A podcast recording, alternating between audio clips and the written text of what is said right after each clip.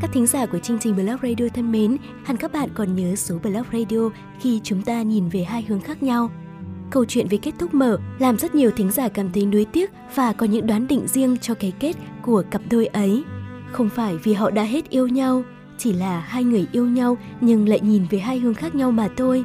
Câu chuyện cũng đã nhận được rất nhiều phản hồi của các bạn đọc blog radio, trong đó rất nhiều thính giả cho rằng đây là một câu chuyện không chỉ để nghe mà là còn một câu chuyện để thính giả cảm thấy ngẫm vì nó rất giống với đời thực. Chia tay ra cho anh nắm của tác giả Ivy Nguyễn là phần 2 của blog radio khi chúng ta nhìn về hai hướng khác nhau. Tuy là một câu chuyện được tác giả viết hoàn toàn độc lập và tiếp tục gửi tới blog radio, nhưng khi lắng nghe câu chuyện này, hẳn các bạn cũng có thể đoán định rằng đây chính là cái kết mà tác giả đã nhắm cho khi chúng ta nhìn về hai hướng khác nhau. Và ngay sau đây, chúng ta hãy tiếp tục lắng nghe phần kết của câu chuyện này. Hai bàn tay tôi đan vào nhau, đặt nhẹ lên bụng. Tôi khẽ dựa mình vào một cái ghế tựa không chân, đặt sát sàn nhà. Còn nửa người nằm trong bàn kotatsu. Đôi mắt tôi nhìn hai vật để ngay trên bàn mà như nhìn vào rừng rậm âm u, không lối ra. Một thứ là tờ siêu âm màu. Cái vết sần trên hình ảnh siêu âm ấy là bào thai 2 tháng tuổi. Thứ còn lại trên bàn là chiếc điện thoại. Gọi hay không gọi. Nếu tôi gọi, anh ấy sẽ lập tức quay trở lại Osaka và đưa tôi về Hà Nội bởi anh ấy yêu tôi và anh ấy rất có trách nhiệm. Là tôi bỏ rơi anh ấy chứ anh ấy nhất định không bỏ rơi tôi. Nhưng sau đó thì sao? Một đám cưới. Nếu muốn điều đó thì tôi đã không bỏ lại anh mà tới vùng đất Osaka lạnh lẽo này. Nơi đến một người thân quen cũng không có và một ngày phải làm việc tới 12 tiếng đồng hồ. Nếu không gọi, tôi sẽ phải làm gì với đứa con đang thành hình đây? Này, chuẩn bị đón quà sinh nhật bất ngờ tôi đóng gói gửi bưu kiện sang đấy. Tôi cười, nhấn nó bằng một cái icon rất háo hức cho còn bạn thân đang ở Hà Nội. 8 tuổi, tôi có những ngày tháng của tuổi thơ dữ dội. Tôi luôn muốn được giống như nhỏ bạn này, được một lần nhìn thế giới màu hồng phấn. Nhỏ kể, khi 8 tuổi, nhỏ mất tuổi thơ vui chơi hồn nhiên vì bị mẹ ép buộc đưa tới các lớp học thêm. Còn tôi chưa bao giờ kể, 8 tuổi dành cả mùa hè để làm việc vặt cho một bà Tây mà tôi tình cờ quen để bà ấy dạy tôi tiếng Anh mỗi ngày một giờ đồng hồ. 8 tuổi, tôi đã đi bán đồ lưu niệm lang thang từ bãi biển tới những địa điểm mà người nước ngoài hay lui tới. 8 tuổi, tôi đã biết học ngoại ngữ sẽ bán được nhiều đồ lưu niệm hơn.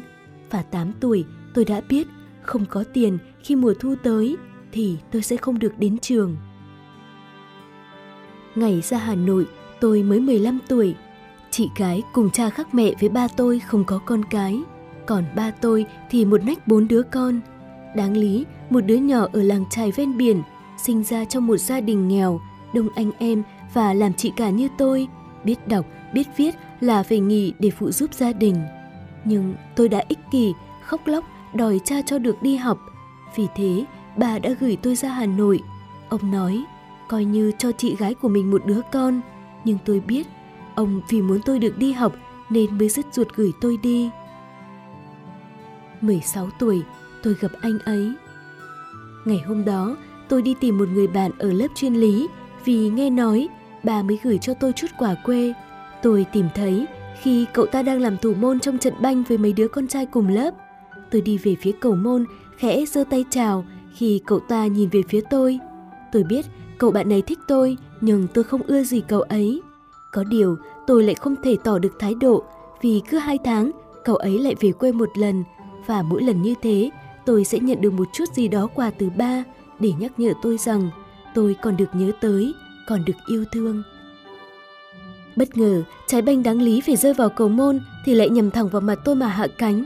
Khi tôi bớt choáng váng và hé mắt ra thì người đang đỡ tôi là anh ấy, cũng chính là người vừa sút trái banh vào tôi. Sau này anh ấy nói, nhìn em khi đó, mặt mày nhăn nhó, chảy máu cam ròng ròng mà chẳng biết thế nào anh lại thích, lại yêu.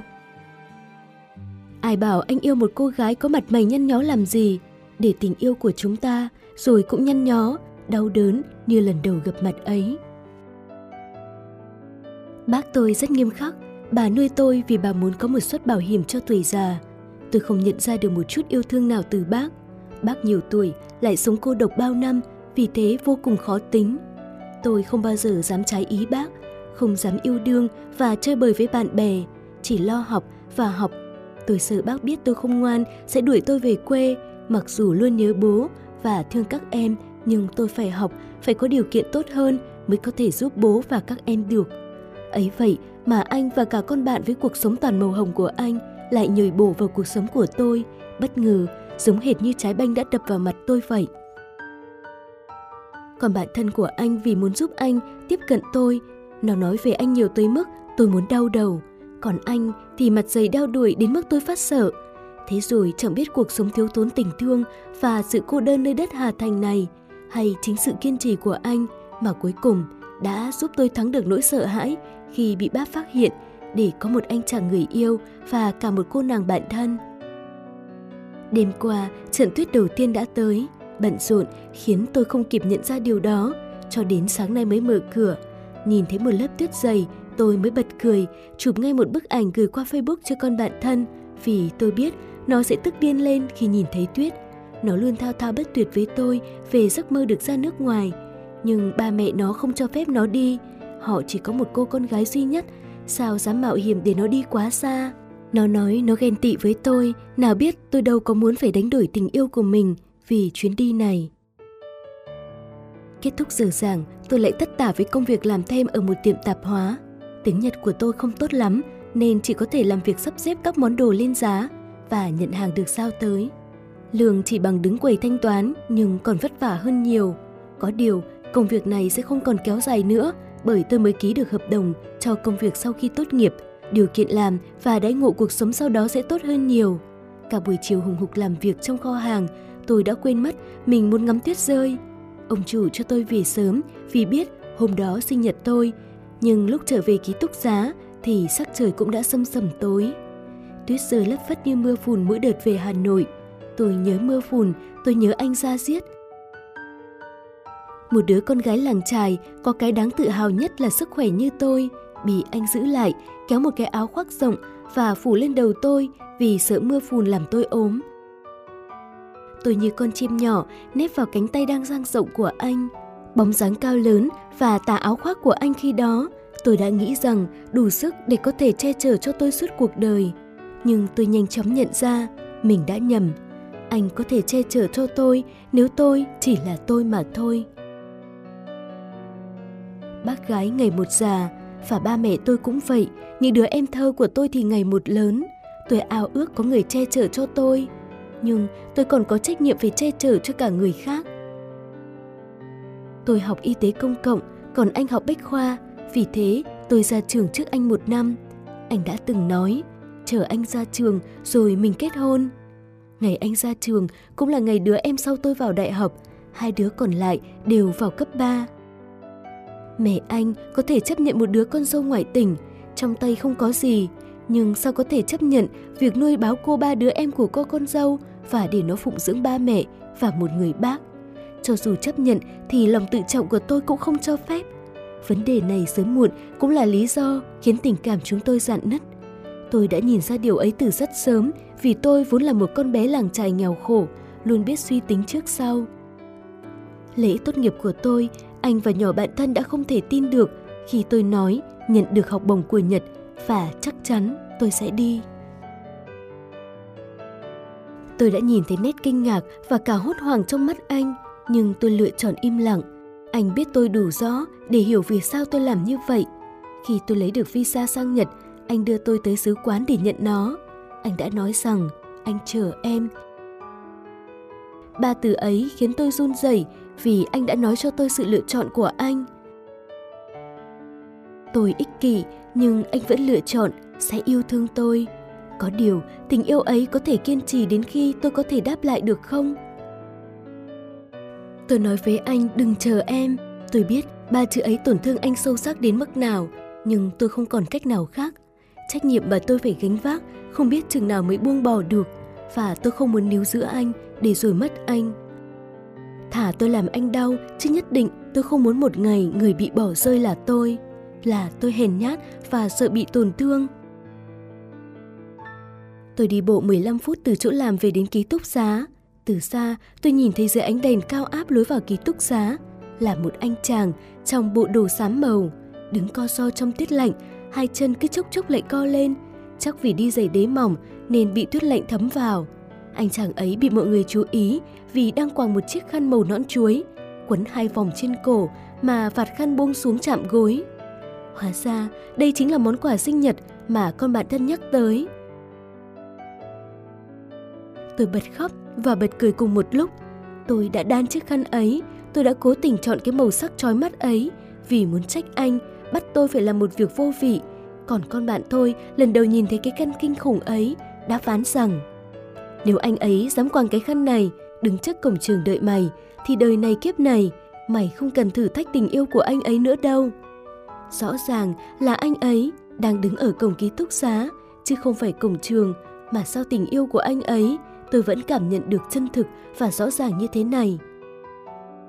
Tôi biết anh ấy yêu tôi, luôn vì tôi mà theo đuổi, từ lớp lý sang lớp toán, từ trường Bách Khoa sang trường y tế công cộng, và bây giờ là từ Hà Nội sang Osaka. Nhưng đuổi theo như thế để làm gì khi cả hai chúng tôi sẽ không thể đi chung một con đường?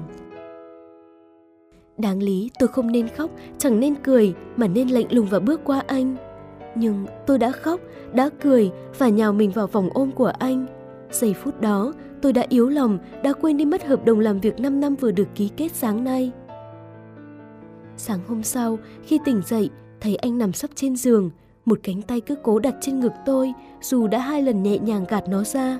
Tôi đưa tay chạm nhẹ má anh, trái tim muốn nở một nụ cười hạnh phúc, nhưng lý trí lại lắc đầu nói không thể. Tôi rời giường trước anh khi anh tỉnh lại và trở về khi đã mệt nhoài. Món quà này không được thông báo trước, vì thế tôi không thể sắp xếp được lịch học và làm việc.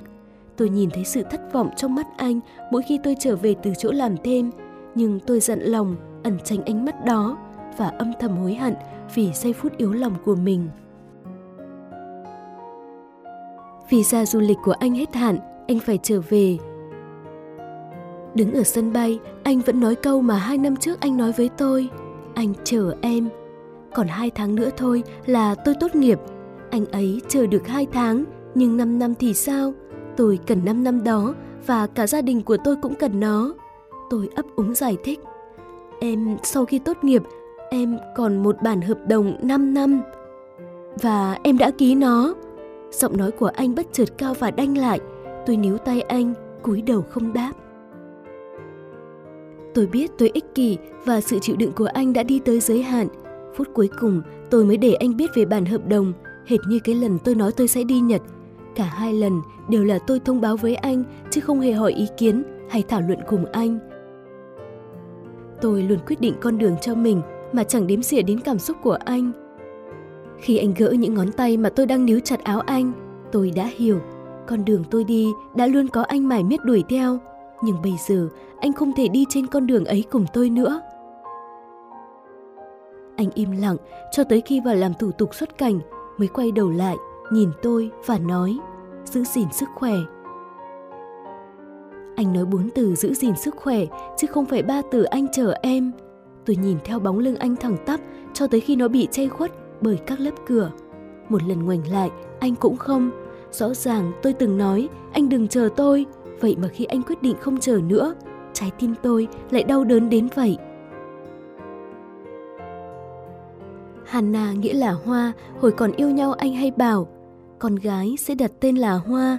Tôi nghĩ cái tên ấy thật quê mùa nhưng rồi khi có con gái chào đời, cô nữ hộ sinh hỏi đặt tên con là gì, tôi đã như phản xạ mà nói, Hannah Hoàng.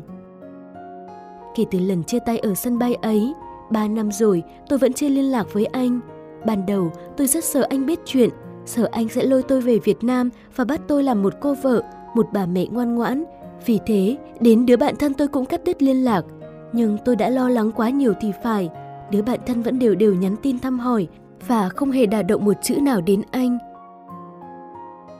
Điều này thật lạ với tính cách của nó. Chỉ có một cách để lý giải cho việc này là anh đã thực sự buông tay. Suy nghĩ này ngày càng ám ảnh khiến tôi không có dũng khí để liên lạc lại với anh. Tôi đã luôn hèn nhát và sợ bị tổn thương. Hanna 2 tuổi, gã người Nhật đó cũng làm hàng xóm với mẹ con tôi được 3 năm. Hanna rất thích gã và gã đã lợi dụng lúc tôi không để ý để mà dạy con tôi gọi gã là ba. Tôi giận lắm nhưng nhìn nụ cười ngọt ngào của con gái, tôi lại không nỡ bắt nó sửa miệng. Nhưng tôi đã lặng người khi nó ngây ngô hỏi, sao các bạn khác có ba và mẹ ở chung, còn mỗi nhà mình mẹ toàn đuổi ba ra khỏi nhà vào buổi tối? Câu hỏi này chắc chắn là gã người Nhật đã dạy con tôi. Tôi lườm gã một cái và trốn tránh việc trả lời con. Tôi viện cớ rằng nó quá bé bỏng, tôi có giải thích nó cũng không hiểu, thay vì đổ lỗi tại sự ích kỷ bản thân mà ba nó còn chưa biết đến sự tồn tại của nó. Tối đó, khi tôi đẩy gã người Nhật ra khỏi phòng như mọi khi, gã đã lừa mà ôm chặt lấy tôi. Gã khỏe nên dễ dụa thế nào tôi cũng không thoát. Và gã đã bảo, anh đã mệt mỏi vì chờ đợi rồi, em về Việt Nam đi, nếu người đó còn chờ em thì hãy ở lại, nếu không hãy quay trở về đây với anh. Miệng gã bảo tôi là ở Nhật chờ tôi, vậy mà lúc rời Nhật, ghế bên cạnh mẹ con tôi trên máy bay lại là gã. Nhưng cũng thật may vì gã đã đi theo tôi, bởi đau đớn gặm nhấm một mình, mùi vị chẳng dễ chịu chút nào. Tôi hẹn gặp con bạn thân vì muốn hỏi một chút tình hình của anh. Nó ngập ngừng mãi, cũng nói với tôi rằng anh đã có bạn gái rồi. Dù đã chuẩn bị cho tình huống ấy mà sao trái tim tôi vẫn quặn thắt đến vậy. Tôi tới quán cà phê manga mà tôi thích nhất hồi sinh viên. Nơi ấy, anh vẫn luôn bị tôi ép buộc đi cùng. Chị chủ quán không nhớ ra tôi, cũng phải thôi, đã 5 năm rồi. Tôi quay lại đây vì muốn một chút hoài niệm để vỗ về con tim và cũng để suy nghĩ thật kỹ có nên gặp anh hay không. Nhưng chưa kịp nghĩ gì thì ở đó tôi đã gặp anh. Nói đúng hơn là nhìn thấy anh bởi anh không hề biết tôi ở đó. Chỗ anh ngồi vẫn là chỗ khi xưa chúng tôi thường chọn, nhưng người ngồi kế bên anh không còn là tôi nữa. Anh ngồi cùng một cô gái ít tuổi, có lẽ còn là sinh viên. Cô ấy ôm chặt hông anh, mặt vùi vào lồng ngực anh khóc lóc, chốc chốc lại ngước mắt nhìn anh nghẹn ngào, nói gì đó. Thứ biểu cảm ngây thơ, hồn nhiên của cô gái ấy luôn là thứ khiến tôi bĩu môi chê bai. Nhưng tận sâu trong lòng là một sự thèm khát. Có lẽ họ vừa cãi nhau. Ánh mắt anh ấy khi đối diện với cô gái ấy đầy vẻ bất đắc dĩ, nhưng sao cũng tràn đầy yêu thương. Trước đây, mỗi lần tôi thẳng thừng từ chối sự theo đuổi, bám dính của anh, anh cũng nhìn tôi bằng ánh mắt ấy. Tôi quay lưng bước đi, bàn chân như đeo chì. Rõ ràng anh ấy đã buông tay vì lý do gì mà tôi cố chấp tin rằng anh ấy vẫn sẽ ở một chỗ và chờ tôi ngoảnh đầu lại. Một cô gái ngây thơ có đôi mắt trong sáng không gợn chút sầu lo. Một cô gái mà anh có thể giang tay bảo vệ, chứ không phải một cô gái muốn gánh trên lưng một đống trách nhiệm mới là sự lựa chọn tốt nhất dành cho anh ấy.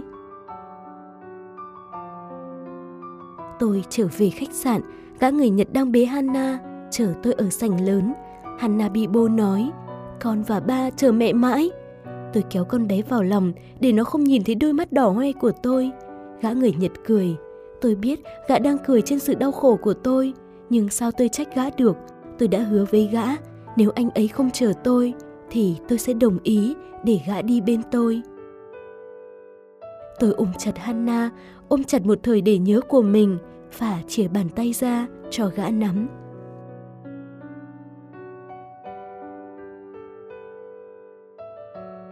Các bạn thân mến, các bạn vừa cùng lắng nghe chuyện ngắn Chia tay ra cho anh nắm được gửi từ tác giả Ivy Nguyễn. Cảm ơn bạn đã chia sẻ sáng tác của mình tới chương trình Blog Radio. Các bạn cảm thấy cái kết của câu chuyện này như thế nào?